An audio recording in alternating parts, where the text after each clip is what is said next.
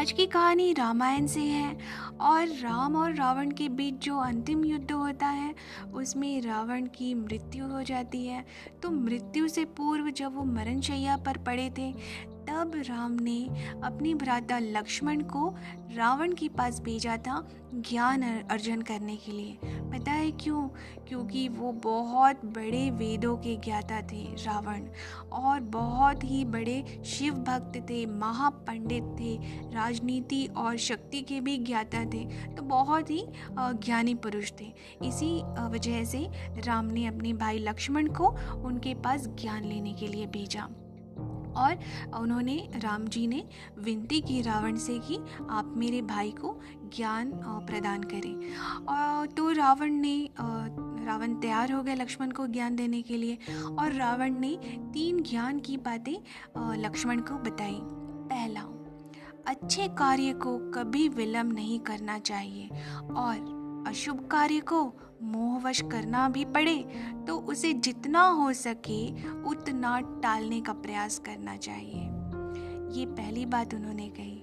इसका तात्पर्य ये है कि आपके मन में अगर कोई भी अच्छा कार्य है तो उसे बिना देर किए तुरंत कर लेना चाहिए, और अगर कोई ऐसा कार्य है जो आपके दिल को नामंजूर है, आपको लगता है कि ये काम सही नहीं है, फिर भी मुझे किसी के दबाव में या किसी के मोह में ये काम करना पड़ेगा, तो आप उसे टालने का प्रयास करें। हो सकता है परिस्थिति बदल जाएगी और आपको वो कार्य करना ही ना पड़े।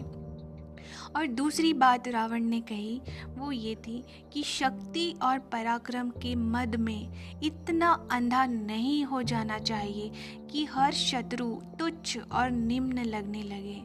मुझे ब्रह्मा जी से वर मिला था कि वानर और मानव के अलावा मुझे कोई मार नहीं सकता, फिर भी मैंने उन्हें तुच्छ और निम्न समझा और अहम में लिप्त रहा, जिस कारण मेरा समूल विनाश हुआ। तो ये दूसरी बात रावण ने कही थी ज्ञान की बात लक्ष्मण से कि आदमी को और व्यक्ति को, चाहे वो कितना ही शक्तिशाली, कितना ही संपन्न क्यों ना हो, ज्ञानी क्यों ना हो, उसे अपने शत्रुओं को कभी भी तुच्छ नहीं समझना चाहिए, अपने से छोटा नहीं समझना चाहिए और उनका आंकलन कम नहीं करना चाहिए। क्योंकि ऐसा होता है कि हम जिसे तुच्छ मानते हैं कभी कभी वो ही हमारे लिए हमारे पतन का कारण होते हैं, हमारे को तकलीफ़ पहुंचा जाते हैं या हमारे विनाश का कारण बन जाते हैं। तो उन्हें कभी भी तुच्छ नहीं समझना चाहिए। और तीसरी और अंतिम बात रावण ने ये कही कि अपने जीवन के गूढ़ रहस्य को स्वजनों को भी नहीं बताना चाहिए, क्योंकि रिश्ते और नाते बदलते रहते हैं। और जिस प्रकार विभीषण जब लंका में था तब वो मेरा हितैषी था, पर श्री राम की शरण में जाने के बाद मेरे विनाश का माध्यम बना, मेरे विनाश का कारण बना। तो ये तीसरी बात उन्होंने कही कि हमें कभी भी अपने जो गुण रहस्य हैं, अपने अंदर की जो रहस्यमयी बातें हैं या जो हमारी ऐसी कुछ बातें हैं जो हम किसी और को नहीं बताएं तो ही बेहतर है, अपने आप तक ही रखें। तो वो हमें किसी को बतानी भी नहीं चाहिए, चाहे वो कितना भी करीबी क्यों ना हो, कितना ही परम मित्र क्यों ना हो। तो ये 3 बातें ज्ञान की रावण ने लक्ष्मण को बताई। तो मैं आपको फिर से दोहरा देती हूँ। पहला गूढ़ रहस्य ये था कि शुभ काम को करने में देरी मत करो और गलत काम को करने से परहेज करो। दूसरा ये था कि शत्रु को कभी भी कमज़ोर मत समझो, क्योंकि वो हमारे ऊपर कभी भी हावी हो सकता है।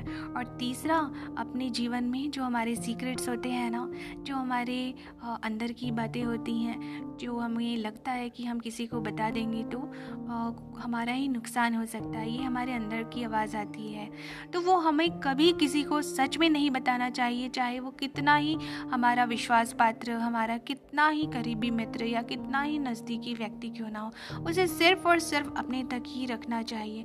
क्योंकि कभी भी परिस्थिति बदलने पे वो जो व्यक्ति है जिसे हमने बताई है वो हमारे खिलाफ इस्तेमाल कर सकता है। तो हमें अपने सीक्रेट्स अपने तक ही रखने चाहिए।